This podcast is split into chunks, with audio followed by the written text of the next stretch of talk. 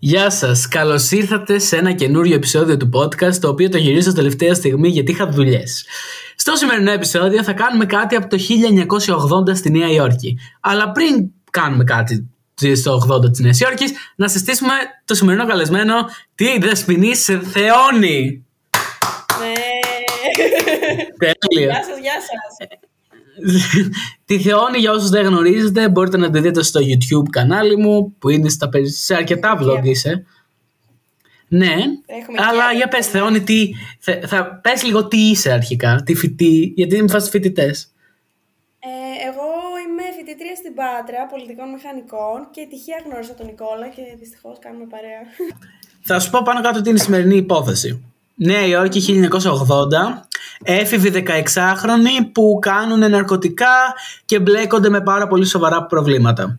Κυρίως εξαρτήσεις έχουν, που οδηγεί ουσιαστικά σε ένα πρωινό που βρίσκεται μία από τις φίλες της παρέας νεκρή. Απλά το λέω, ναι, είναι το backstory, αλλά θα κάνουμε πολύ backstory στο σημερινό επεισόδιο. Είναι πιο κοινωνικό, θα λέγαμε, παρά true crime, γιατί μιλάμε, ρε παιδί μου, για τις ζωές αυτών πριν γίνει αυτό. Και το τι έγινε μετά, εννοείται, εντάξει. Αλλά... Οπότε, ναι. Τι άποψη έχεις για τη Νέα Υόρκη του 80, όταν το ακούς; Κοίταξε, δεν περίμενα να είναι τόσο πολύ τα ναρκωτικά σε, εκείνη- σε αυτή την ηλικία και αυτή την εποχή. 15-16, Αλήθεια είναι, ναι. Ναι, δεν το περίμενα αυτή την εποχή, αλήθεια είναι, αλλά... Ναι. Άρα, Μμ. Νέα Υόρκη υποτίθεται ότι είναι πιο μπροστά σαν χώρα, οπότε... εντάξει. Χώρα. Η Νέα Υόρκη, από πότε είναι χώρα; Πολύ, πολύ. Ωραία. Τότε μπορούμε με αυτό το μικρό intro και σύντομο να ξεκινήσουμε με το σημερινό μας επεισόδιο Θα σε που η βρω. υπόθεση είναι... Α, ναι, μπράβο, μπράβο. Κοίτα, κοίτα, τα ξέρεις καλύτερα από μένα πλέον. ε, θα μας βρείτε στο Counting Crimes Pod στο Instagram και σε όλες τις πλατφόρμες που είναι διαθέσιμο το podcast, Spotify, Apple Podcast, Google Podcast και αφήστε πέντε αστέρια γιατί τα χρειαζόμαστε. Καλά τα λέω; Καλά τα λες, Καλά τα πέντε λέω. αστέρια. Πέντε αστέρια. Αυτά. Μπορούμε να ξεκινήσουμε με το επεισόδιο.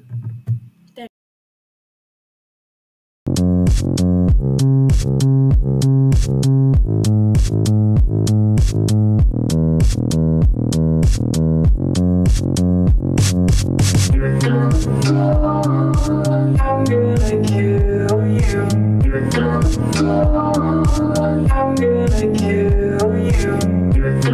you.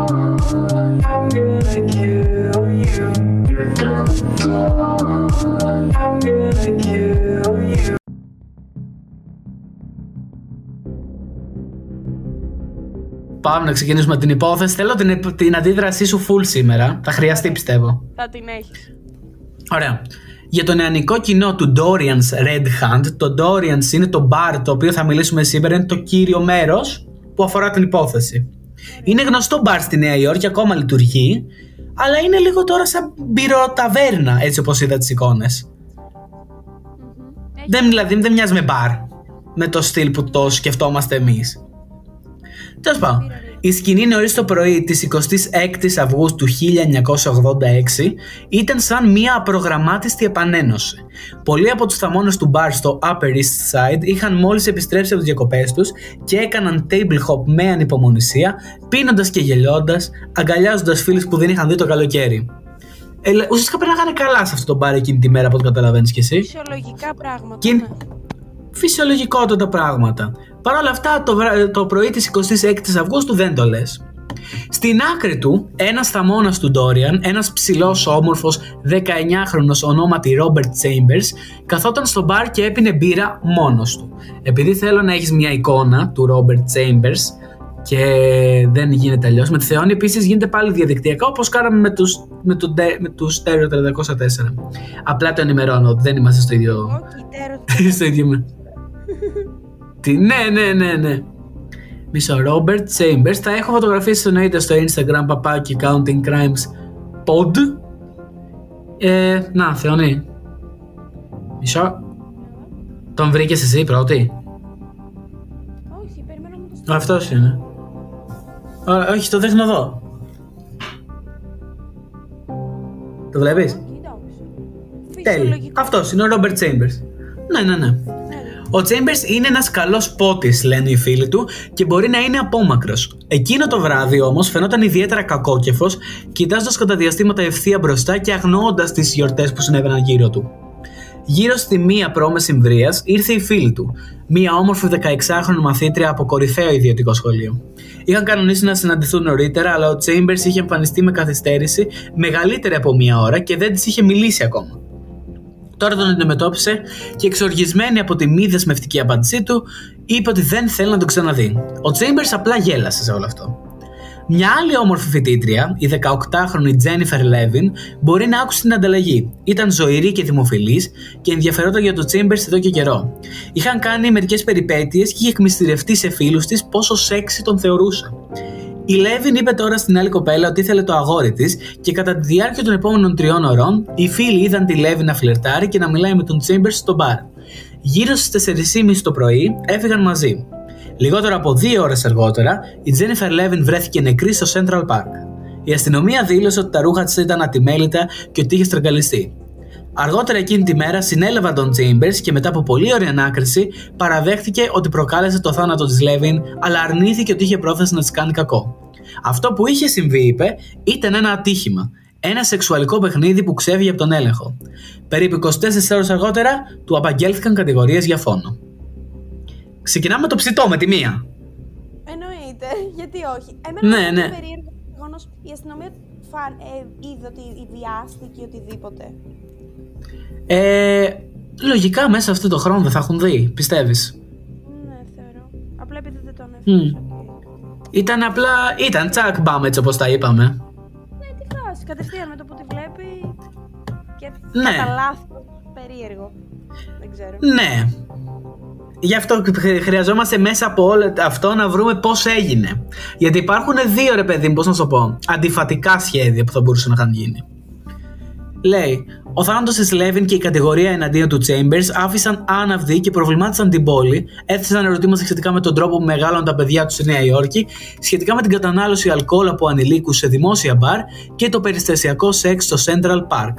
Πώς αναρωτήθηκε ο κόσμος θα μπορούσε ένα φαινομενικά αθώο εφηβικό ραντεβού να καταλήξει σε θάνατο; Δεν ξέρω αν θεωρείται. αθ- Βέβαια 19 ήταν, δεν ήταν σαν την. Ήταν- Το 15. ήταν 16. 18. Ναι. Ναι, δεν είναι εφηβικό. Υποτίθεται ότι είναι και οι δύο ενήλικοι τώρα. Ναι. Το θέμα είναι πώς έγινε, τι συνέβη και φτάσαμε στο σημείο αυτό. Τι; Δεν επιτρέπεται η κατανάλωση αλκοόλ αν είσαι κάτω από 21. 21, ναι. Μμ. Σωστό. Ναι. Τόσο η Λέβιν όσο και ο Chambers ζούσαν σε ένα κόσμο όπου οι δυσκολίες φαίνονταν μακρινές, ο φόνος αδιανόητος. Λίγες μόνο μέρες πριν από το πρώτο της εξάμεινο σε ένα κολέγιο της Βοστόνης, η Λέβιν ήταν ένα έξυπνο κοινωνικό κορίτσι που είχε ψηφιστεί ως η πιο όμορφη συντάξης της στο Baldwin School. Οι φίλοι λένε ότι ήταν γεμάτη ζωή το λιγότερο πιθανό θύμα.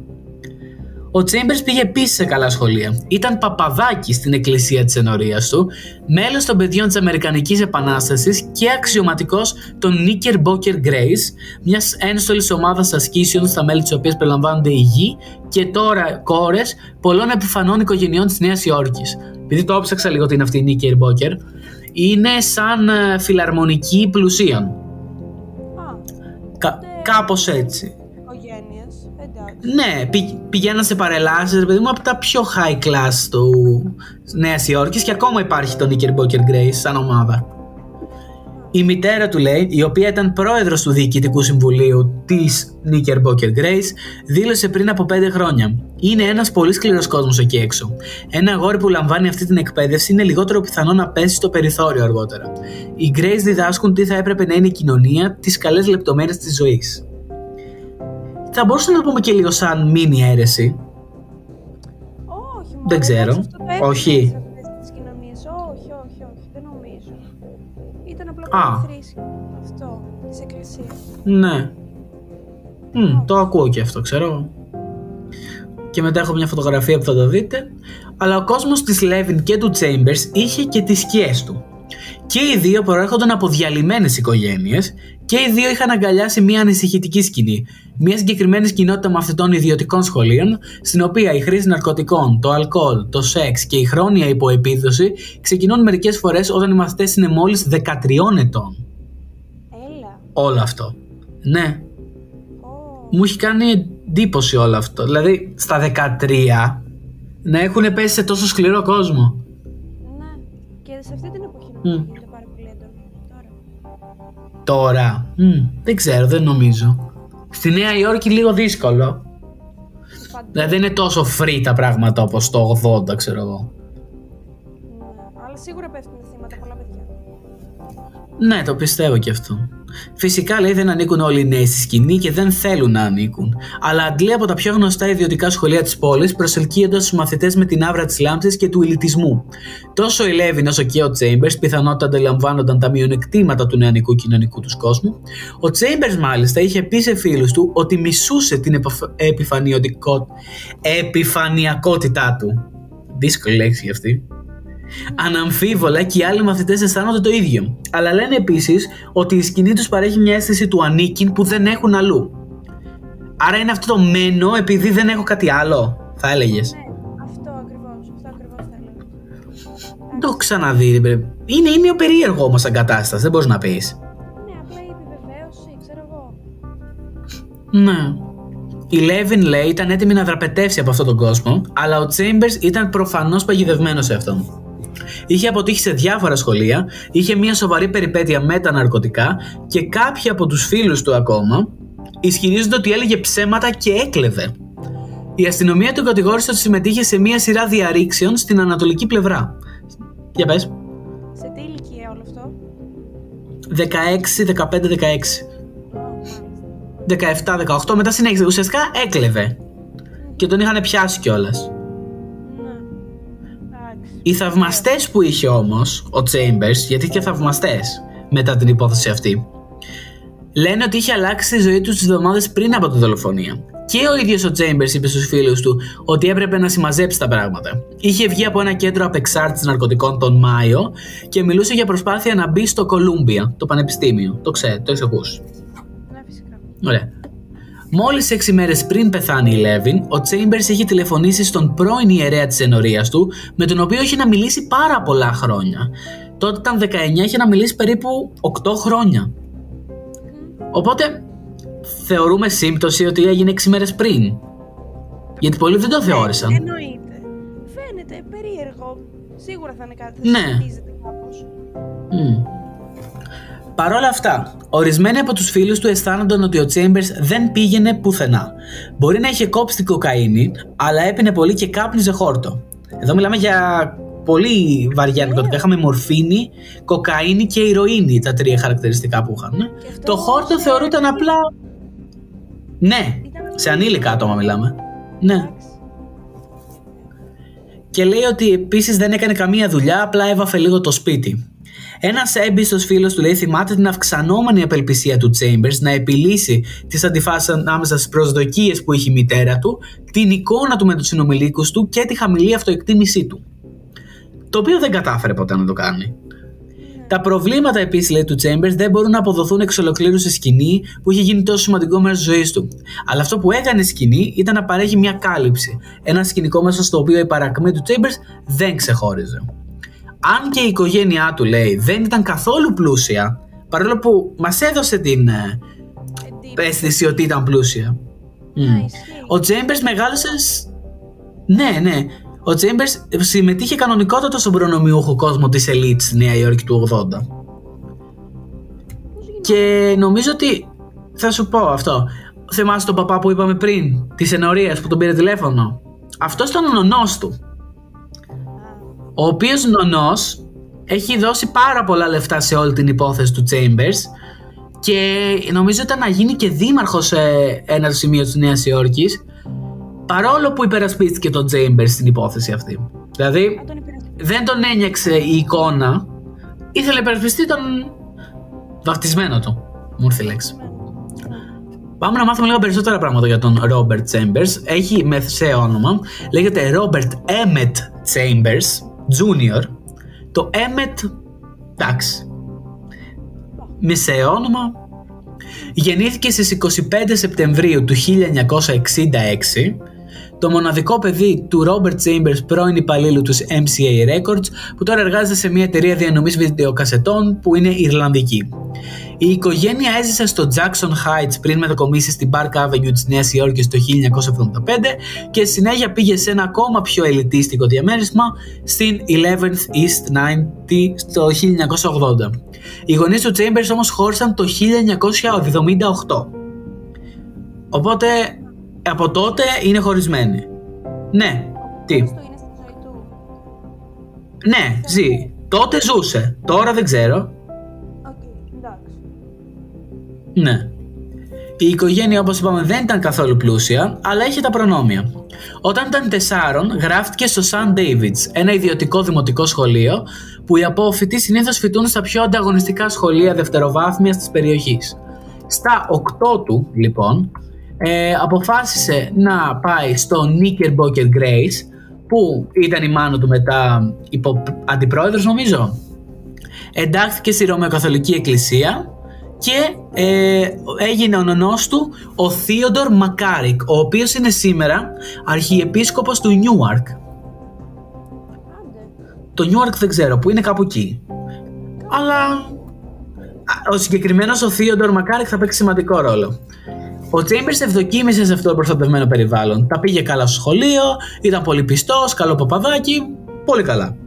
Αρκετά από τα κορίτσια στο Spence θυμούνταν τον Chambers ως ένα συμπαθητικό αλλά εξαιρετικά ντροπαλό μαθητή της 7ης τάξης.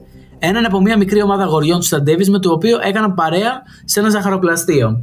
Γενικά ήταν ντροπαλός ε, πολύ. Στη 7η τάξη λέμε πρώτο γυμνασίου. Α, Για να καταλάβεις. Δεν ήξερα Μμ, την ναι. εποχή. Ναι, ναι, ναι, αυτό. Στην 8η τάξη, Δευτέρα Γυμνασίου, η κοινωνική ζωή του Chambers διευρύνθηκε. Μαζί με τους μαθητές από άλλα σχολεία μονού φύλου, ουσιαστικά είναι τα σχολεία που είναι μόνο αγόρια, συγκεκριμένα, που είναι... Ναι, μπράβο, ναι, ναι, ναι. Τα, αυτά ήταν το Buckley, το Chapin, το Collegiate, το Nightingale, το Bamford και το San Bernard's. Η παρέα μαζευόταν στο Bandwagon, μια εφηβική δίσκο, σε μια λέσχη των νέων ρεπουμπλικάνων του Upper East Side της δεκαετίας του 80. Το αλκοόλ λέει βέβαια απαγορευόταν, αλλά υπήρχε ένα delicatesen και ήταν κοντά και το χόρτο. Το συγκεκριμένο μπαρ, το Bandwagon, έχει φτιάξει και δικό του whisky πλέον και το πουλάει. Δηλαδή μπορεί να το πετύχεις κάπου. Πώς λέγεται, Ένας φίλος του, τι τι, πώς λέγεται, πώς λέγεται; Bandwagon.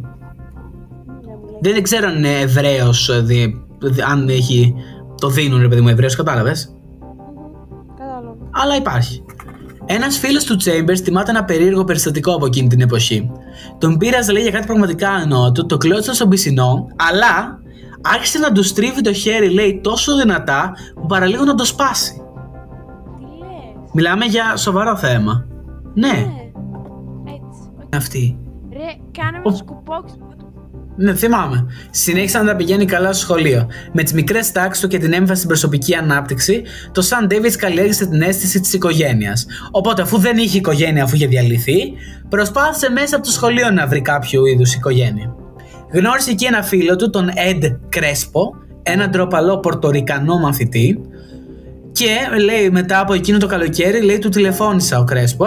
Θυμάμαι λέει ότι ο... ε, για ποιο λόγο κάνει παρέα. Έχει απορρίσει ο συγκεκριμένος γιατί κάνει παρέα μαζί του ο Ρόμπερτ. Ο ίδιος λέει ότι ήταν σπυριάρικος και μακριμάλης και σπασίκλας, τροπαλό. Και λέει για ποιο λόγο έκανες παρέα μαζί μου; Και λέει ο μόνος λόγος. Όχι ο μόνος λόγος, εντάξει. το- το- πει- ακού- Θα ακουγόταν, τι λά- θα ακουγόταν λάθος. Πολύ κακό. Κάνω παρέα μαζί, ρε παιδί μου, επειδή δεν, γιατί, γιατί χρειάζομαι παρέα. Κάπως έτσι ήταν. Ότι κάνεις δεν κακά. τον. Φ, Όχι, πάλι λάθος ακούγεται. Γιατί είναι με καλή πρόθεση. Δεν το είπε κακά. Το είπε με πολύ καλή πρόθεση. Ξέρω εγώ. Εντάξει, οκ. Ναι, τέλος πάντων. Ο Chambers λοιπόν μετά άλλαξε ε, σχολείο και πήγε στο Τσοάτε, Χοάτε, κάπως έτσι λέγεται, το φθινόπωρο του 80. Δυσκολεύτηκε να κάνει τη μετάβαση από το Sun David's που στο οικοτροφείο αυτό που λέει, που είναι πιο απρόσωπο. Δεν τα πήγαινε αρκετά καλά.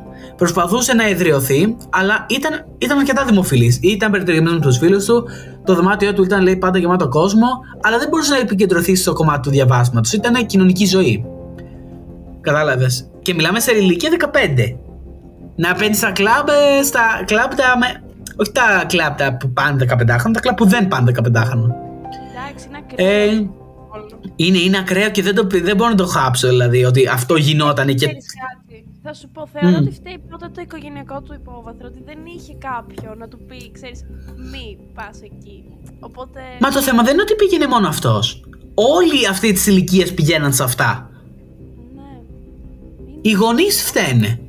Γιατί παρατώσαν τα παιδιά για ένα πουσουκού να πάνε τύπου Hamptons και αυτά πήγαν ό,τι θέλανε. Αυτό, αυτό ακριβώς. Εκεί είχαν την Κάπου καλή. είχα διαβάσει. Ναι, κάπου είχα διαβάσει ότι είχε πάει μια μάνα στο κλαμπ που θα αναφέρω τώρα, το Studio 54, μαζί με την κόρη της. Και όντως όλοι οι συμμαθές της κόρης ήταν εκεί. Οπότε δεν μπορούσε να πει όχι στο παιδί της, δεν θα πας.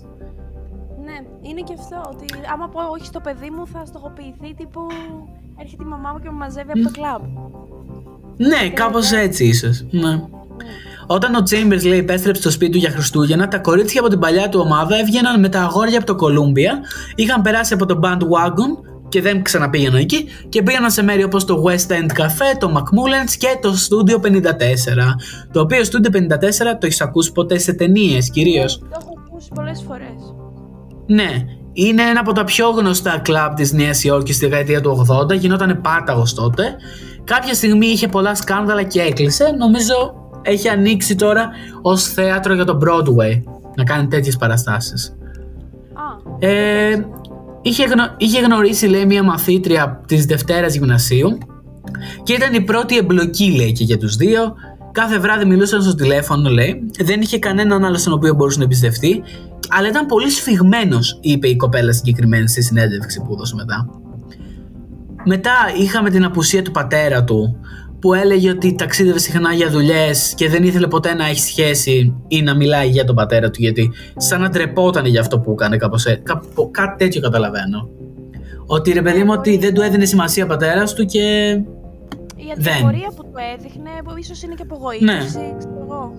Ναι, αυτό ίσως, ναι. Μέσα σε όλα αυτά, η φίλη του που μιλήσαμε πριν τον χώρισε λέει την άνοιξη όταν άκουσε ότι είχε χαζέψει με μια άλλη κοπέλα. Του τηλεφώνησα λέει στο Τσοάτε και του είπα ότι δεν ήθελα να τον ξαναδώ. Ήταν πολύ αναστατωμένος, αλλά δεν προσπάθησε να πει ψέματα γι' αυτό όπως τα έκαναν οι περισσότεροι άντρες. Ήταν λέει απλά έκπληκτος. Κυριολεκτικά απλά είχε, έπαιζε διπλό ταμπλό, πιάστηκε αλλά το παραδέχτηκε. Το Στα παραδέχτηκα. 15. Του το δίνω. Ναι, στα 15 το ξαναλέμε αυτό. Εντάξει. τι- Είναι όσο ακραίο. νομίζεις η ηλικία, Εντάξει. Ναι. Μμ. Παρόλη τη γοητεία του και τις προφανές καλές προθέσεις του, ο Chambers δεν μπόρεσε να αποκαταστήσει τη σχέση του με τη φίλη του ή το μητρό του στο Τσοάτε, του οποίου δεν του επέστρεψε να ζητήσει, δεν του, επέ- δεν του επέτρεψε να επιστρέψει για δεύτερη χρονιά και τον διώξαν με λίγα λόγια από το σχολείο αυτό. Γιατί λέει ότι δεν είναι, κακή, δεν είναι, καλ- δεν είναι καλή επιρροή. Ο πατέρας του λέει έλειπε. Ναι, ναι, ναι, ναι. Η μητέρα του δούλευε τα βράδια. Η μητέρα του ήταν νοσηλεύτρια και δούλευε και διπλές βάρδιες για να εξασφαλίσει χρήματα στην οικογένεια. Οπότε δεν είχε Οπότε το- καμία επιμέλεια. Ναι, ναι. Οπότε το καλοκαίρι του 81, το Dorians που αναφέραμε και στην αρχή ήταν το δεύτερο του σπίτι. Πηγαίνανε εκεί πέρα κάθε μέρα. Το φθινόπωρο του 81, ο Chambers μπήκε στο Browning School, ένα ιδιωτικό σχολείο, στην East 62nd Street, όπου η, κα- η ακαδημαϊκή του πτώση επιταχύνθηκε. Έγινε ακόμα χειρότερος λοιπόν, έγινε λέει κακομαθημένος συγκεκριμένα και εκεί εκτός από τα ελαφρά ναρκωτικά που έκανε, ξεκίνησε και μαριχουάνα, κοκαίνη και LSD, ε, που ουσιαστικά επειδή στο σχολείο το προηγούμενο ήταν συνηθισμένα, στο καινούριο πήγαινε μαστουρωμένος κάθε πρωί. Και μετά το απόγευμα πήγαινε. Ήταν σε- στο Τσοάτε που ήταν πριν, ναι, ήταν συνηθισμένα γράφει εδώ πέρα. Δηλαδή Αχ, δεν έκανε εντύπωση. Ε, στο Browning έκανε τεράστια και αποβλήθηκε και από εκεί.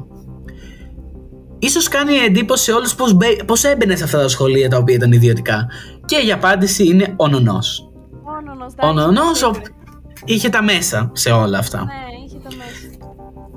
Η απάθεια λέει του Chambers μπορεί να έχει σχέση με τα ναρκωτικά, αλλά τα Σαββατοκύριακα συμμετείχε κανονικά στο Manhattan, στο Studio 54, που είχε προσλάβει πάρτιμαν ένα φίλο του και ήθελε να φέρει νέα άτομα. Οπότε πήγαινε εκεί συνέχεια. Και προς το 54 εκεί ξεκίνησε σιγά σιγά η άνθησή του σε αυτό που ήταν. Ε, φυσικά δεν χρειαζόταν ούτε ταυτότητα για να μπουν και οι πλαστές ούτε καν τις κοιτάγανε, απλά μπαίνανε 15χρονα να πιούνε και να κάνουν ναρκωτικά χωρίς να έχουν κανένα θέμα. Χωρίς κανέναν έλεγχο. Πω, πω, εντάξει. Χωρίς κανέναν έλεγχο, κανένα θέμα, χαλαρή ζωή 15χρονου. Και εσείς στα 15 νομίζω το ίδιο. Εννοείς. Ξεκάθαρα. Εγώ από κλαπ κλαπ πήγαινα. Τι εννοείς. Ε, ναι.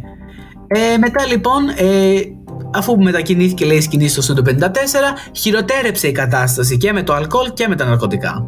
Ορισμένοι γονείς λέει δυσκολεύονταν να επιβάλλουν την απαγόρευση της κυκλοφορίας όταν διακυβεύονταν οι κοινωνικές ζωές των παιδιών τους. Αυτό που σου είπα και πριν ουσιαστικά, ότι αναγκάστηκαν να αφήσουν τα παιδιά τους να πάνε σε αυτό.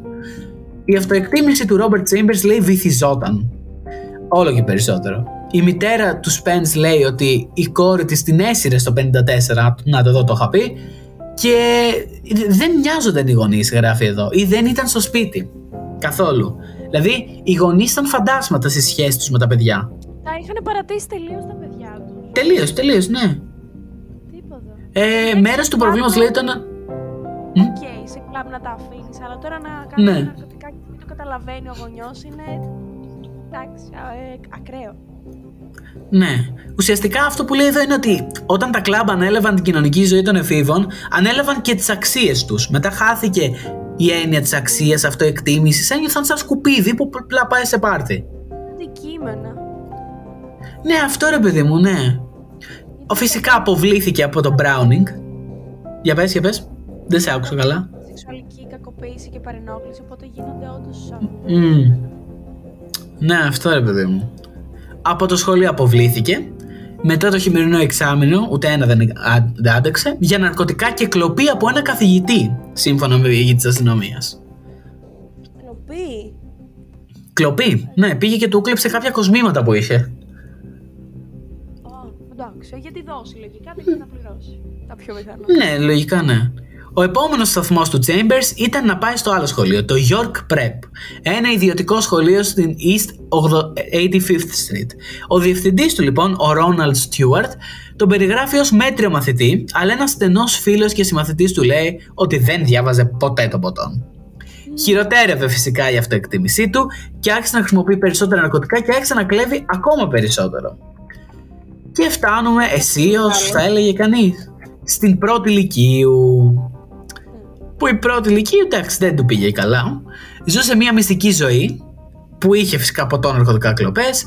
Η σοβαρότητα των προβλημάτων του προφανώς διέφευγε της προσοχής και φυσικά επειδή η μητέρα του έλειπε όλη μέρα δεν μπορούσε να τον ελέγξει καθόλου. Ε, ένα αστείο περιστατικό που λέει ένας φίλος λέει ότι κάποια στιγμή η μητέρα του τους έπιασε να καπνίζουν χόρτο και κάθισε μαζί τους να συζητήσουν και προσπάθησαν να μην γελάσουν, ρε παιδί μου, ότι αν είχαν προβλήματα τους είπε θα τα συζητήσουμε μαζί, μην ανησυχείτε, όλα καλά θα πάνε και μόνο δεν γέλαγαν. Με τη μητέρα προσπάθησαν να τα... Ναι. Η σχολική του καριέρα... Μ; Είχαν φτιαχτεί εκείνη την ώρα, δεν καταλάβαιναν τι του γινόταν. Ε, τι, και η μάνα, τι να βοηθήσει, αφού έχεις καταστρέψει ήδη το παιδί.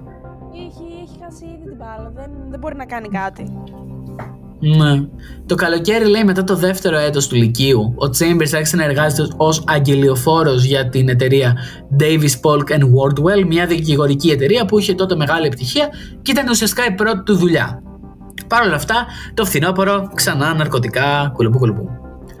Εκμυστηρεύτηκε λέει άγρια σχέδια για να βγάλει χρήματα σε ένα φίλο του και είπε σε έναν άλλον ότι μόλις το περασμένο καλοκαίρι ότι η μητέρα του ήταν γιατρός.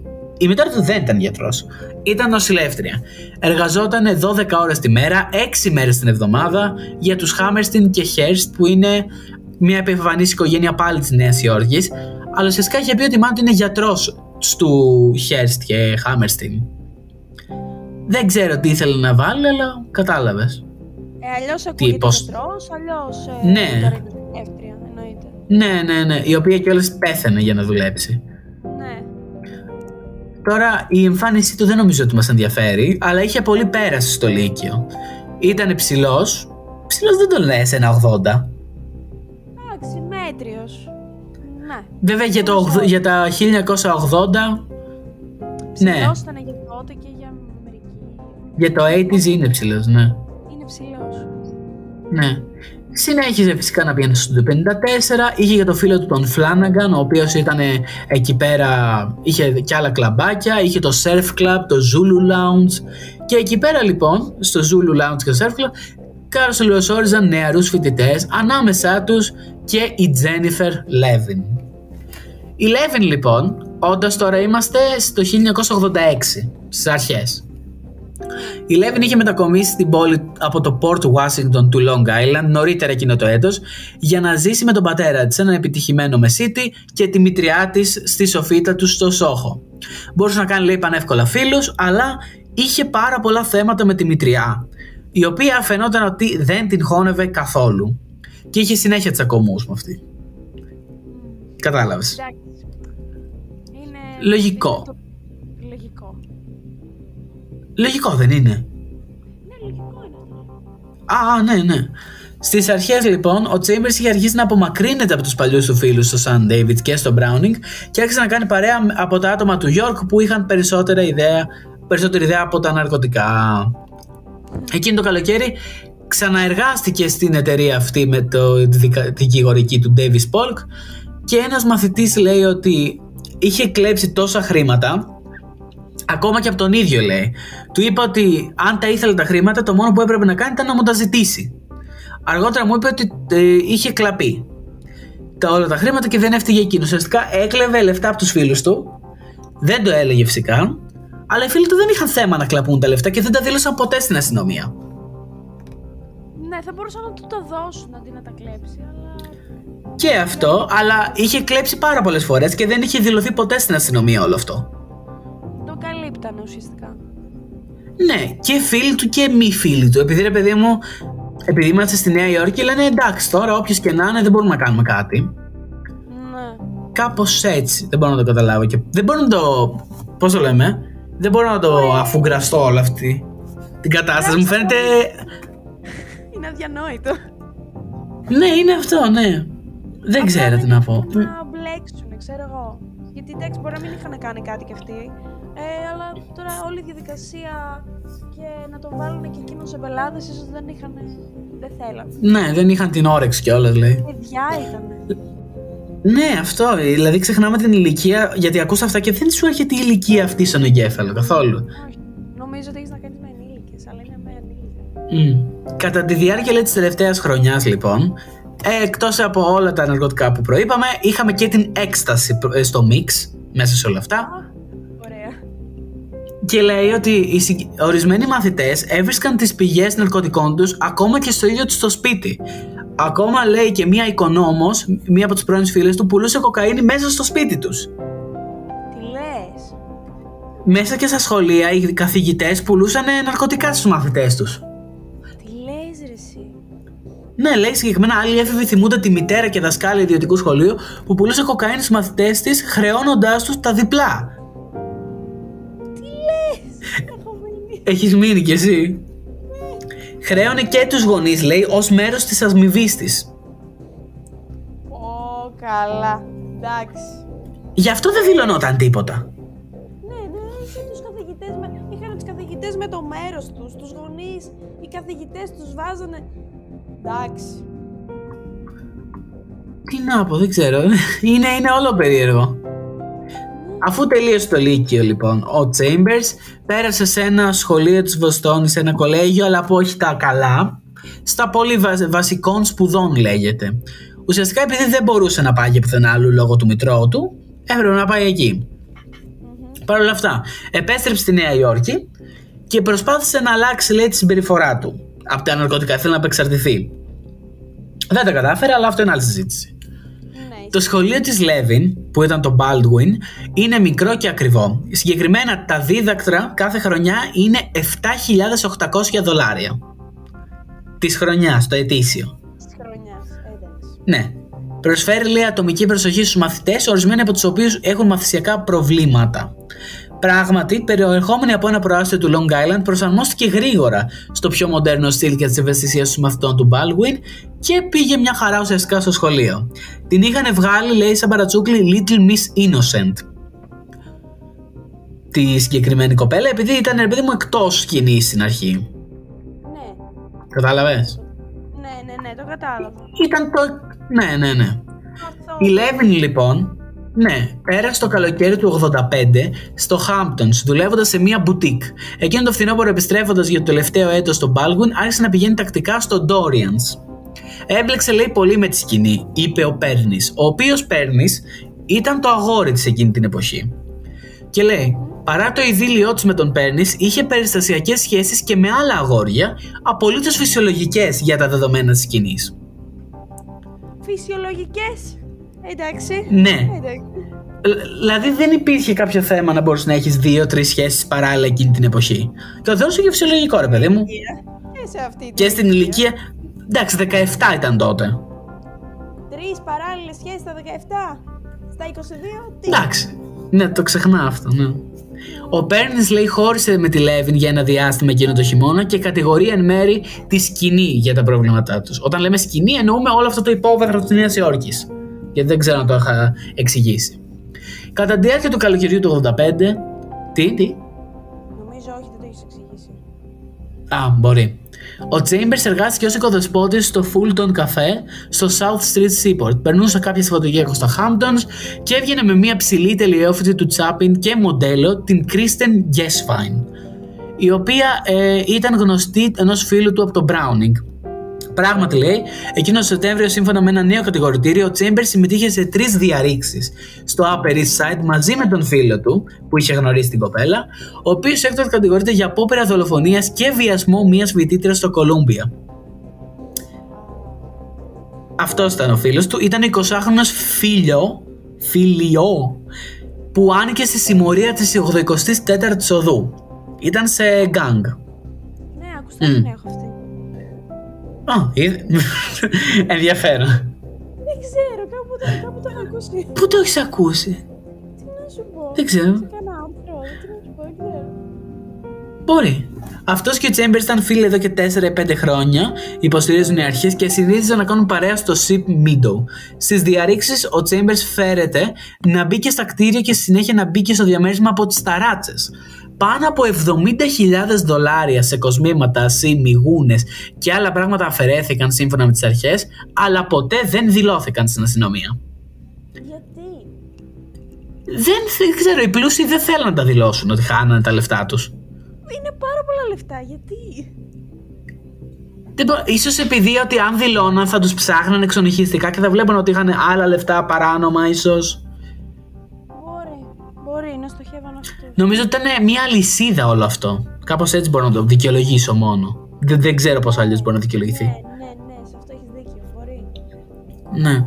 Ωστόσο, λέει, οι συνέπειες των ανακαλύψεων ήταν ελάχιστες, τα λεφτά έφευγαν συνέχεια και τον Απρίλιο ο Chambers πέταξε στο Palm Beach για να επισκεφτεί τον Flanagan.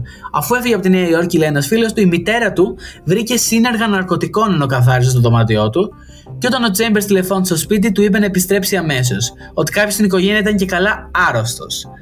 Αλλά με το που γύρισε πίσω, η μητέρα του τον πήρε και τον έβαλε στο ίδρυμα Hazelden, που είναι μια κλινική απεξάρτηση από τα ναρκωτικά, στη Μινεσότα. Τώρα που το θυμήθηκε, εντάξει, οκ, έστω Ναι. τότε. Εντάξει. Ίσως δεν είχε καταλάβει τη βαρύτητα της κατάστασης, νομίζω, η μητέρα του. Δεν ήθελε να το παραδεχτεί. Ότι ο Ναι. γονιός της είναι σε αυτή την κατάσταση. Νομίζω κανένας γονιός δεν θα ήθελε να το παραδεχτεί. Σωστό και αυτό, δεν μπορώ να Είναι πω. λάθος ο ίδιος, οπότε... έστω Ναι, και το- ναι, ναι, ναι. Κάτι είναι. Όπως πολλοί λέει άλλοι στον κοινωνικό τους περίγυρο, η Λέβιν επίσης προερχόταν από διαλυμένο σπίτι. Εκείνη την εποχή ο Πέρνης ήταν έτοιμος να φύγει για την Ευρώπη για σπουδές και αυτός και η Λέβιν αποφάσισαν να συνεχίσουν να βλέπουν ένας τον άλλον όταν θα ανεπέστρεφε τον Αύγουστο. Άρα είχαν χωρίσει, τα ξαναβρήκαν και για το καλοκαίρι θα σταματούσαν και τον Αύγουστο θα ξαναβρισκόντουσαν. Θα σταματούσαν και θα... Εντάξει, οκ. Ναι, δεν ξέρω τι έγινε με αυτό. Η ρομαντική τύχη λέει όμως του Chambers δεν είχε την ίδια τύχη. Η επί δύο χρόνια κοπέλα του, το μοντέλο η Kristen Gessvine, τον είχε χωρίσει και οι φίλοι του λένε ότι συντρίφθηκε όταν άρχισε να βλέπει τον Moby Bunker, ένα βετεράνο της σκηνής, να είναι μαζί της. Τραγικό. Ναι, λίγο. Ναι. η Levin και ο Chambers συναντήθηκαν για πρώτη φορά στο Dorians μία νύχτα προς τα τέλη Ιουνίου 1986, σύμφωνα με τη φίλη της Levin, Betsy. Καθόταν περίπου τέσσερα τραπέζια μακριά μου λέει και συνέχισε να κοιτάζει και να χαμογελάει και να λέγανε αυτό το «Γεια, γεια». Και τελικά λοιπόν Άβολο. θέλω απλά... Άβολο, άβολο. Θέλω να πει, ή πήγε και είπε ότι θέλω απλά να σου πω ότι βρίσκω τη φίλη σου πολύ όμορφη. Ήταν και οι δύο μπροστά και είπες στη φίλη βρίσκω τη φίλη σου πολύ όμορφη αντί να της το πει ευθέως. Γιατί; Εντάξει. Δεν ξέρω. Είπε ότι ήθελε να της Άβολο. μιλήσει. Ναι, αλλά ότι δεν μπορούσε να το κάνει δημοσίως γιατί είχε κοπέλα. Ναι. Μπράβο, εντάξει. Του είπα να πάει να της μιλήσει, λέει, και μου είπε: Δεν μπορώ, πες να με συναντήσει έξω. Περίεργο. Ναι. Περίεργο, αλλά ίσως και η μουσική από το μπαρ δεν ακουγόταν καλά. Δεν ξέρω. Ε, είναι, είναι περίεργο. Είναι περίεργο. Ναι. Λέει πάντως εκείνο το βράδυ η Μπέτσι ο- ότι ο Τσάμπερς και η Λέβιν απλώς μίλησαν αλλά κάτι έκανε λέει κλικ μεταξύ τους εκείνη τη στιγμή. Μία σπίθα. Συναντήθηκαν ξανά στον Ντόριαν τη δεύτερη εβδομάδα του Ιουλίου και αυτή τη φορά πέρασαν τη νύχτα μαζί στο σπίτι του. Το επόμενο πρωί η Λέβιν τηλεφώνησε στην Μπέτσι και της είπε ότι αυτή και ο Τσέμπερς δεν είχαν κάνει σεξ. Ότι ήταν πολύ ευγενικός, δεν με ανάγκασε να κάνω τίποτα, απλά μου έκανε κοπλιμέντα. Ναι, Ναι. δεν ξέρω. Ναι. Δεν ξέρω. Καθώς τελείωνε ο Αύγουστος, ο Τσέμπερς δεν είχε εγγραφεί σε κανένα σχολείο, ούτε είχε βρει κανονική δουλειά, εξακολουθούσε να πίνει μέχρι αργά στον Ντόριαν. Τις τελευταίες φορές που τον είδα, λέει, νόμιζε ότι ήταν έτοιμος να εκραγεί. Στις 21 Αυγούστου, ο Τσέμπερ μίλησε με τον πρώην ιερέα της ενορίας του, τον Monsignor Wilders, εκείνη τη μέρα για παραπάνω, είχε περισσότερο από 6 χρόνια να μιλήσουν. Ναι, ναι, ναι, αυτό που ανέφερες πριν. Μμμ. Ο Wilders ζήτησε να ξαναπάρει τηλέφωνο την επόμενη Δευτέρα για να κανονίσει ένα ραντεβού. Ο Chambers όμως δεν το έκανε και εκείνο το βράδυ της Δευτέρας, το βράδυ του θανάτου της Λέβιν, πήγε ξανά στον Ντόριαν. Η Λέβιν εντωμεταξύ ήταν ευδιάθετη καθώς το καλοκαίρι τελείωνε. Αφού άφησε τη δουλειά της στο φλού της, πέταξε στην Καλιφόρνια για διακοπές με φίλους και όταν επέστρεψε στα τέλη Αυγούστου κατευθύνθηκε προς τα Hamptons όπου η σκηνή είχε μεταφερθεί κατά τη διάρκεια του καλοκαιριού. Αν δεν το ξέρεις στη Νέα Υόρκη, ε, το καλοκαίρι είναι το Ham, τα Hamptons που έχουν την πέραση. Α, Απλά το λέω. δεν το ξέρω. Ναι, δεν το ξέρω. Μμ. Επιπλέον, ο Μπροκ Πέρνης είχε επιστρέψει από την Ευρώπη και η επανασύνδεσή του εκείνη την εβδομάδα είχε μεγάλη επιτυχία. Εξομολογήθηκαν τις καλοκαιρινές τους αδιακρισίες, η Λέβιν παραδέχτηκε την περιπέτειά της με τον Chambers και επαναπροσδιορίστηκαν σε υποσχέσεις που είχαν δώσει τον Ιούνιο. Όταν η Λέβιν έφτασε στον Dorians λίγο μετά τα μεσάνυχτα της 26η Αυγούστου, ήταν σε εφορία, λέει. Είχε επιστρέψει εκείνο το απόγευμα από τα Hamptons με τη συγκάτοικό της Άλεξ Λαγκάτα και είχαν διπνήσει με τον πατέρα της. Αντί να πάει σπίτι της, λένε ότι είχε τσακωθεί με τον πατέρα στο προηγούμενο Σαββατοκύριακο, αλλά τα βρήκε μαζί του το προηγούμενο βράδυ. Δανείστηκε ένα λευκό μπλουζάκι και μία ροζ φούστα από την Άλεξ Λαγκάτα και τα δύο κορίτσια πήγαν να συναντήσουν φίλους στο Χουανίτας, ένα μεξικάνικο εστιατόριο όπου η Λέβιν πήγε ήπια δύο μεγάλες μαργαρίτες. Κάποιος έστειλε ένα μπουκάλι σαμπάνιο στο τραπέζι τους και η Λέβιν ήπια και από αυτό. Παρά τη συμφιλίωσή της με τον Πέρνης, ανυπομονούσε να συναντήσει τον Chambers. Είπε στις φίλες της τόσο πολύ της άρεσε ότι ήθελε να πάει σπίτι μαζί του αργότερα. Μιλάμε για πολύ γρήγορες Πολύ εξελίξεις γρήγορα. όλο αυτό. Τι, τι; Εντάξει, δι- διπολικιά η κοπελίτσα λίγο. Δεν ξέρω, δεν μπορώ να το καταλάβω τι γίνεται. Ψυχολόγητη, εκεί που ήπια λίγο λέει Α, εγώ θέλω αυτό. Τέλος. Ενώ νομίζω ήταν μαζί με τον Μπροκ Πέρνης. Ναι, ήτανε Ή με τον- κάτι ήτανε. Και το είχαν συζητήσει, ας πούμε. Τώρα δεν ξέρω, γι' αυτό σου λέω μία έτσι. Ναι. μία αλλιώς. Βέβαια, μην ξεχνάμε ότι εκείνη την εποχή το ότι μπορούσαν να είχαν τρεις σχέσεις παράλληλα ήταν φυσιολογικό. Ναι, μα- ναι, αυτό. Ναι. Οι φίλοι θυμούνται, λέει, τη Λέβιν να σαρώνει στον μπαρ, ενθουσιασμένοι που θα πήγαινε στη Βοστόνη την επόμενη εβδομάδα. Όπως είπε ένας από αυτούς, φιλώντας και αγκαλιάζοντας φίλους που δεν είχε δει κατά τη διάρκεια του καλοκαιριού ή που δεν θα έβλεπε.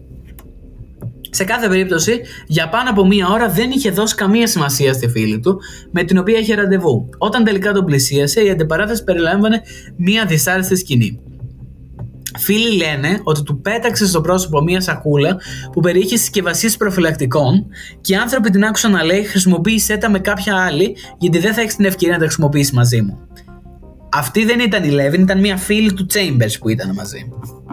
Ναι. Μμ. Και τα έλεγε στο. Λίγο καιρό αφού. Τα έλεγε στο Chambers, ναι. Στο Ρόμπερτ. Ναι. Λίγο αφότου έφυγε η φίλη, η Λέβιν άρχισε να φιλετάρει με τον Chambers στο μπαρ.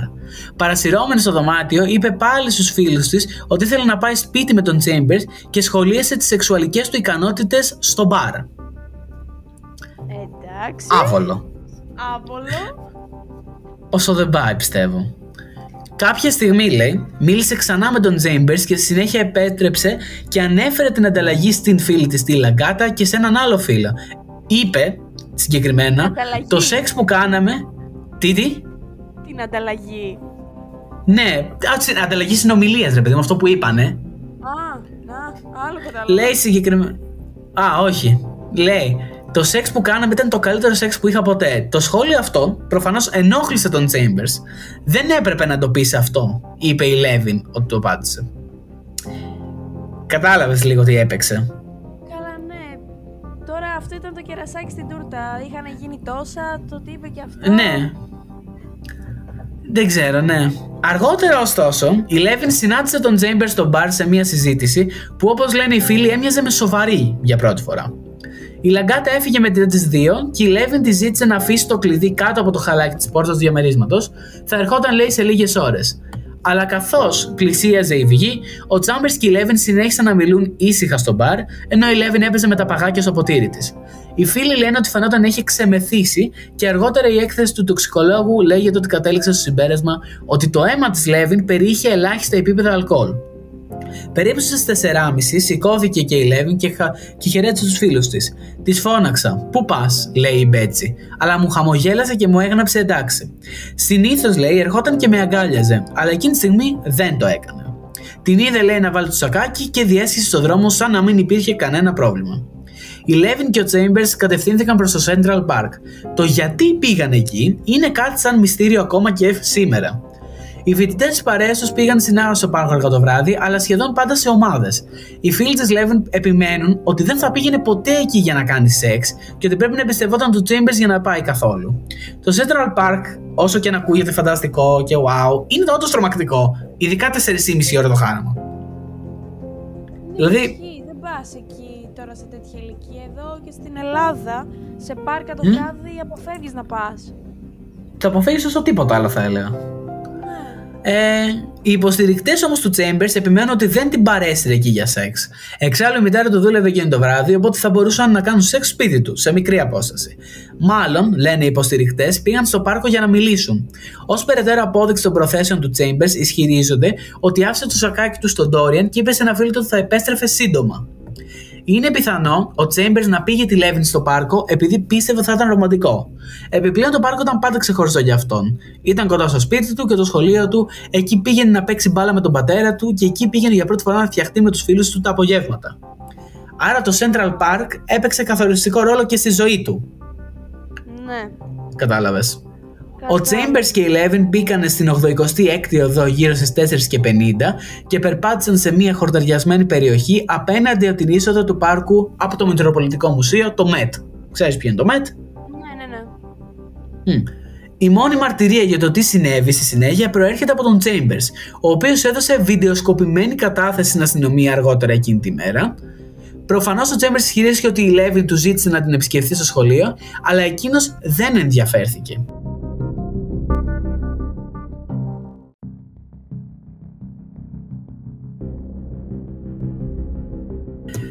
Πάνω στην, τε- σε αυτό που ακούσατε, γιατί μπορεί να μην είναι πλήρως αυτό που θέλαμε. Σύμφωνα με ανθρώπους που έχουν δει λέει, την κασέτα, ο Chambers της είπε ότι αν την ξαναδεί θα την έβλεπε στον Dorian. Εκείνη ξέσπασε σε οργή, είπε, του φώναζε, τον χτυπούσε και του έκδερνε το πρόσωπο. Εκείνος υποχώρησε και κάθισε στο γρασίδι. Ναι, τον έδερνε λέει. Σε μικρή απόσταση. Στη συνέχεια λέει πήγε σε ένα κοντινό δέντρο για να ουρήσει. Όταν επέστρεψε, στη συνέχεια ο Chambers στην κασέτα άρχισε να είναι καλή μαζί του. Καθόταν με τα χέρια πίσω από την πλάτη του και εκείνη έδεσε παιχνιδιάρικα το εσώρουχό της χαλαρά γύρω από τους καρπούς του και τον έσπρωξε πίσω στο έδαφος. Τον καβάλισε, κοιτάζοντας προς τα εκεί, είπε ο Chambers. Του ξεκούμπωσε το πουκάμισο και το παντελόνι, είπε, και άρχισε να τον αυνανίζει.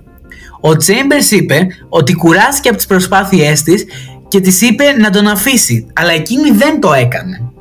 Ανταυτού, του έσφιξε τους όρχες πονώντας τον. Απελευθερώντας τα χέρια του έφτασε λέει ψηλά με το αριστερό του χέρι και τράβηξε προς τα πίσω το λαιμό της όσο πιο δυνατά μπορούσε γυρίζοντας τελικά εκείνη από πάνω του.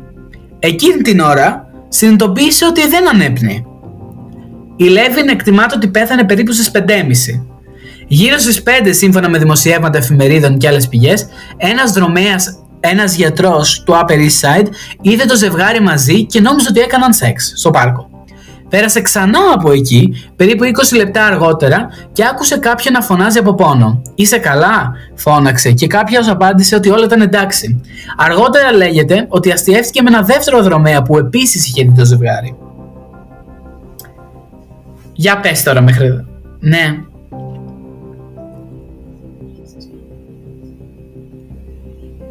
Δεν το έχεις σκεφτεί αρκετά καλά εφέ, εσύ; Γιατί αυτή είναι η εκδοχή του. Μμ. Ναι. Μμ. Έχουμε συν... Έχω συνέχεια να σου πω. Οι υποστηρικτές του Chambers λένε ότι στην αρχή δεν κατάλαβε ότι η Λέβιν ήταν νεκρή και προσπάθησε να την ξυπνήσει από αυτό που μπορεί να έμοιαζε με λίθαργο ή παιχνίδι. Στη συνέχεια λέει δεν έκανε καμία προσπάθεια να ζητήσει βοήθεια ή να καλέσει την αστυνομία. Αλλά ούτε το έβαλε στα πόδια. Ένας ποδηλάτης βρήκε το πτώμα της Λέβεν περίπου στις 6 και το 4 και ο Τσάμπερς στάθηκε σε ένα πέτρινο τοίχο του μουσείου απέναντι από την είσοδο καθώς έφτανε η αστυνομία. Ένα αστυνομικός φέρεται να θυμάται ότι τον είδε εκεί. Ουσιαστικά το πτώμα ήταν στο πάρκο και εκείνος είχε πάει 5 μέτρα πιο εκεί, είχε κρυφτεί και είχε, έβλεπε όλους και την αστυνομία και αυτό που τη βρήκε νεκρή. Καθόταν εκεί και έβλεπε. Δεν έφυγε ποτέ. Ναι. Ο Τσέμπερς λέει επέστρεψε τελικά στο σπίτι, το δικό του, κοιμήθηκε για λίγες ώρες, αργότερα είπε σε φίλους του ότι ήταν ακόμα σε κατάσταση σοκ, ότι κάποια στιγμή πέρασε μία ώρα ψάχνοντας για ένα σωληνάριο οδοντόκρεμας που βρισκόταν λέει όλη την ώρα ακριβώς μπροστά του, από το σοκ που είχε υποστεί. Η αστυνομία λέει βρήκε επίση στο σακάκι της Λέβιν ένα πορτοφόλι που περιείχε μόνο ένα σκισμένο χαρτονόμισμα, κάποια πλαστή ταυτότητα και μία κάρτα για το Palladium που άνοιγε στη συγκάτοικό της στην Λαγκάτα. Η αστυνομία ήρθε σε επαφή με έναν θηρορό του Palladium, ο οποίος αναγνώρισε τη Λέβιν από φωτογραφίες του σώματός της. Εν τω μεταξύ, η Λαγκάτα είχε αρχίσει να ανησυχεί, επειδή η Λέβιν δεν είχε έρθει και τηλεφώνησε στο σπίτι του πατέρα της γύρω στις 10. Εκεί βρισκόταν ήδη ένας detective, ο οποίος ζήτησε από τη συγκάτοικο να μάθει με ποιον είχαν δει τελευταία φορά την Λέβιν. Η Λαγκάτα κάλεσε την Μπέτσι και στη συνέχεια τον Chambers. Η μητέρα του απάντησε και είπε ότι ήταν στο ντους. Λίγα λεπτά αργότερα ο Chambers ξαναπήρε και επέμεινε ότι αυτός και η Λέβιν δεν είχαν φύγει μαζί μετά από τον Dorian's.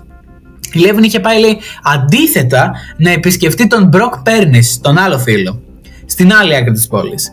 Αργότερα, μιλώντας στην αστυνομία, η Λαγκάτα συνειδητοποίησε ότι ο Πέρνης βρισκόταν ακόμα στο Long Island, ούτε καν στη Νέα Υόρκη. Και ο Chambers πρέπει να έλεγε ψέματα. Ναι. Το Long Island δίπλα είναι σχετικά, αλλά δεν θεωρείται Νέα Υόρκη. Τι; Όχι, όχι, όχι, όχι. Θέλει και καράβι για να πας. Θέλει το ferryboat. Ναι. Γύρω στις 2 το μεσημέρι, η αστυνομία ήρθε στο διαμέρισμα του Chambers και του ζήτησε να έρθει μαζί του στο τμήμα για ανάκριση. Υπήρχαν γρατζουνιές και στις δύο πλευρές του προσώπου του, οι οποίες όπως είπε είχαν γίνει από γάτα. Αργότερα βρέθηκαν και άλλες γρατζουνιές στο στήθος του και λέγεται ότι είχε και μικρό τραύμα στο δεξί του χέρι. Ο Chambers πήγε μαζί με την αστυνομία στο τμήμα Detective, από κάτω, από κάτω, του Central Park, από κάτω, όπου ανακρίθηκε χωρίς δικηγόρο μέχρι τις 10 περίπου το βράδυ. Έδωσε κατάθεση τόσο γραπτός όσο και σε βιντεοκασέτα και στη συνέχεια φυλακίστηκε σε σχέση με το θάνατο της Λέβεν. Φυσικά δεν ήταν όλα τόσο απλά. Ε, μέσα σε όλες αυτές τις ώρες, στην αρχή ήταν πολύ ευγενικός. Ε, θα βοηθούσε το ένα το άλλο. Μετά, σε- αφού δεν τον άφηνε να φύγει, έγινε πιο νευρικός, πιο νευρικός, πιο νευρικός, μέχρι που του ζήτησε να κάνει και τη βιντεοκασέτα. Εκεί τα πήρε, έκανε τη βιντεοκασέτα και εκεί έσπασε και κατέθεσε ότι όντως σκότωσε τη Λέβεν. Άθελά του όμως το είπε. Πάνω στο προηγούμενο. Ναι. Πάνω στο προηγούμενο που είπες εσύ για περί αυτό που του έκανε η άλλη ήταν μια απορία πολλών πως ένας άντρας 1,80 μπόρεσε και τον έβαλε κάτω μια γυναίκα 1,60 με τα μισά κιλά και, μπορούσε, και δεν μπορούσε ο ίδιος να δραπετεύσει μόνος του αν όντως ενοχλούταν σε αυτό. Μμ. Που σημαίνει ότι ναι. Που σημαίνει ότι ε, 9-10 φορές μου φαίνεται για μπαρούφα όλο αυτό. Το ότι τι του έκανε. Στις 28 Αυγούστου του απαγγέλθηκαν κατηγορίες για τη δολοφονία της Τζένιφερ Λέβιν, ενώ πολλοί φίλοι του κάθονταν στην αίθουσα του δικαστηρίου και παρακολουθούσαν. Θέλαμε απλώς λέει, να δείξουμε την υποστήριξή μας. Δύο εβδομάδες αργότερα, ο Τσέιμπερς παραπέμφθηκε από το σώμα ενόρκων για δύο διαφορετικές κατηγορίες, για φόνο δευτέρου βαθμού και μία για φόνο με πρόθεση να σκοτώσει, μία δεύτερη για φόνο ως αποτέλεσμα πράξης που έδειχνε διεφθαρμένη διαφορία για την ανθρώπινη ζωή. Τώρα, ε, όλο αυτό ε, δεν κράτησε τίποτα. Κάθε κατηγορία επισύρει μέγιστη ποινή 25 ετών έως εσόβια κάθεξη. Μία εβδομάδα αργότερα βγήκε με εγγύηση. Ο Νονός. Και τι έκανε ο Νονός μετά την εγγύηση; Οργάνωσε ολόκληρη εκστρατεία δικηγόρων που ήταν ο Τζακ Λίτμαν, ο δικηγόρος, είχε σπουδάσει στο Χάρβαρντ, ήταν πρώην βοηθός εισαγγελέα και ήταν γνωστός για μια υπόθεση του Ρίτσαρντ Χέριν που ήταν απόφοιτος του Yale με την κατηγορία ότι είχε δολοφονήσει την εν διαστάσει φίλη του μια άλλη φοιτήτρια του Yale και την είχε βιάσει κιόλας. Κατάφερε αυτός ο δικηγόρος να πείσει τους δικαστές ότι δεν έφταιγε αυτός που δεν δολοφόνησε. Η υπεράσπιση του Λίτμαν για τον Chambers θα στηριχθεί εν μέρη σε μια αντίθετη παραδοχή.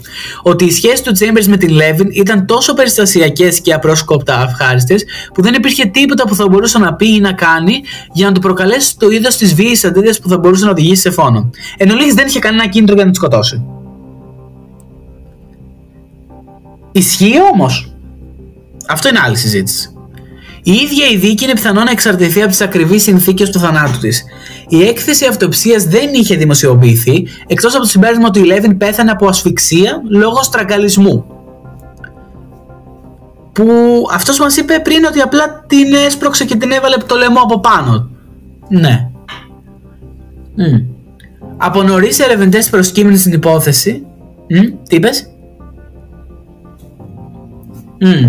Δήλωσαν στους δημοσιογράφους ότι η νεκροψία διαπίστωσε μόλοπες στο λαιμό της Λέβιν και εσωτερικά τραύματα. Ενδείξεις, όπως είπαν οι ερευνητές, ότι την είχαν πνίξει για τουλάχιστον 20 δευτερόλεπτα πριν πεθάνει. Η... Μμ. Η... Ναι. Οι ερευνητές είπαν επίσης ότι υπήρχαν σημάδια δαγκώματος στο σώματό της. Η εισαγγελέας που χείριζε την υπόθεση, Λίντα Φέρσταϊν, δεν θέλει λέει, να σχολιάσει το συγκεκριμένο. Μέσα σε μία ημέρα από το θάνατο της Λέβιν, ο Λίτμαν προσέφε- προσέλαβε τον Dr. Dominic DiMaggio, πρώην ιατροδικαστή της Νέας Υόρκης, για να εξετάσει το πτώμα της. Ο Λίτμαν δεν είχε δημοσιεύσει τα ευρήματα του DiMaggio, αλλά κατά τη διάρκεια της ακρόασης του Chambers για την εγγύηση, ο Λίτμαν υποστήριξε ότι η Λέβιν δεν είχε στραγγαλιστεί ούτε με το χέρι, ούτε με κάποιο υλικό όπως ένα αντικείμενο ένδυσης. Αντίθετα υποστήριξε ότι πνίγηκε από πίσω μεταξύ του αριστερού δικέφαλου και του αντιβραχίου του Chambers ουσιαστικά ε, υποστηρίζουν το κομμάτι του κατά λάθος έγινε. Μμ.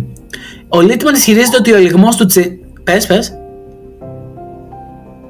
Α, ισχυρίζεται ότι ο λιγμός του Chambers ήταν παρόμοιος με τον πνιγμό από πίσω, μία μέθοδος συγκράτησης που χρησιμοποιείται ευρέως από την αστυνομία. Πριν από μερικά χρόνια λέει το... Μ, Κάπως έτσι θα το λέγαμε τελικά. Κάπως. Παρ' όλα αυτά, λέει ο θάνατο από αυτή τη μέθοδο μπορεί να διαρκέσει μόλις 2 δευτερόλεπτα. Που θα μπορούσε να. Ναι, το κεφαλοκλείδωμα ακούγεται πιο σωστός όρος αυτό. Όσον αφορά λέει, τις μόλοπες που είχε η Λέβιν, υποστηρίζουν ότι προέκυψε κατά τη διάρκεια του σεξουαλικού παιχνιδιού. Και ότι αυτά τα σημάδια στο λαιμό της Λέβιν συνάδουν με το κράτημα του οργαλισμού, ενώ προκλήθηκαν λέει, εν μέρει από το ρολόι του που είχε. Και ουσιαστικά. Ε, αυτό είναι όλοι ουσιαστικά οι... και ό,τι λέγανε. Παρ' όλα αυτά, επειδή δεν, ε, συνε- δεν έπεισε κανέναν όλο αυτό, πήγανε κόντρα. Ο νονός που ήταν να γίνει δήμαρχος πει- τον έπεισε η μάνα να υπερασπιστεί τον βαφτισμένο του και κάνανε μία νέα υπόθεση προωθώντας ότι η Λέβιν ήταν εύκολη γυναίκα και ότι προσπαθούσε ουσιαστικά εκείνη να ε, βιάσει τον Robert Chambers και ο Robert Chambers ήταν ένας αγνός, καλός άντρας ο οποίος έτυχε τη λάθος στιγμή και προσπάθησε να αμυνθεί. Αυτό προσπάθησαν να φέρουν τούμπα οι συγκεκριμένοι. Κάτι το οποίο κατά ακραίο. Ακραίο.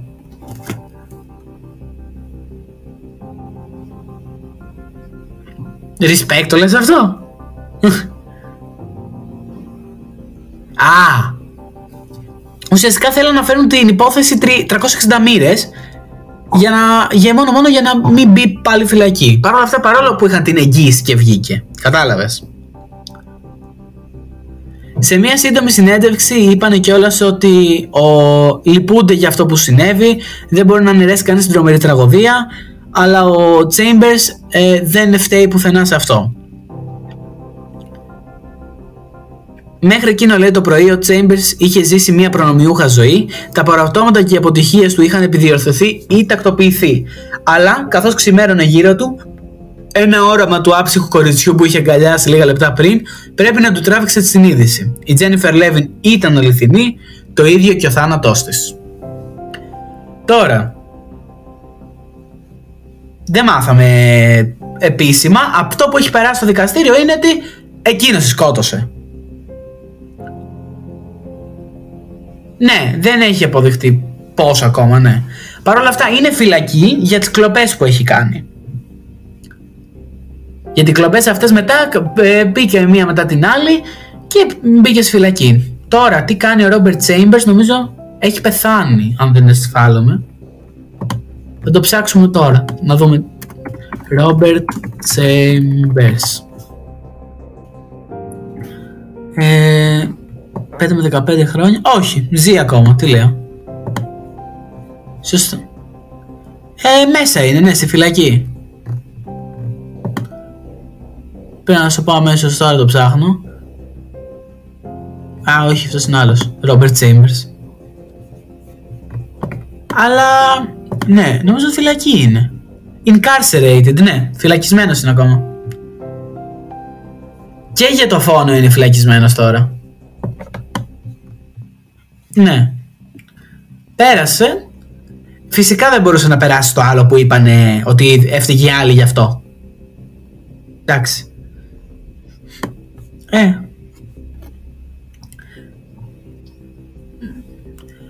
Δεν ξέρω τι θέλω να περάσουν. Θέλω να απλά να αντιστρέψουν και να κατηγορήσουν αυτοί για όλο. Που λάθος τελείως.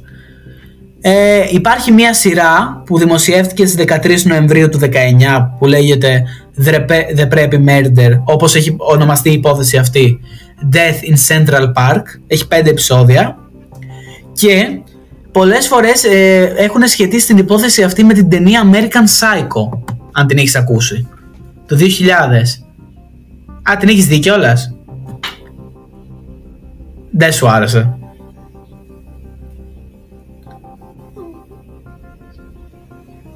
Μμ;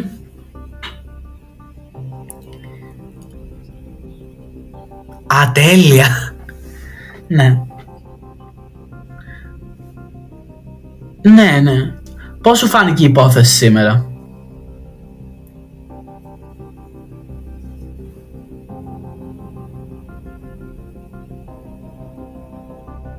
Μμμ. Μμμ. Χαίρομαι, χαίρομαι. Καλά, θα σε ξανακούσουμε σίγουρα καλεσμένοι στο podcast. Θα σε ξαναφέρουμε. Ωραία. Θα σε ξαναφέρουμε. Ξα...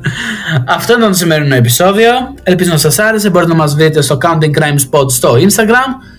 Και μέχρι την επόμενη Δευτέρα, αντίο. Hadi bye.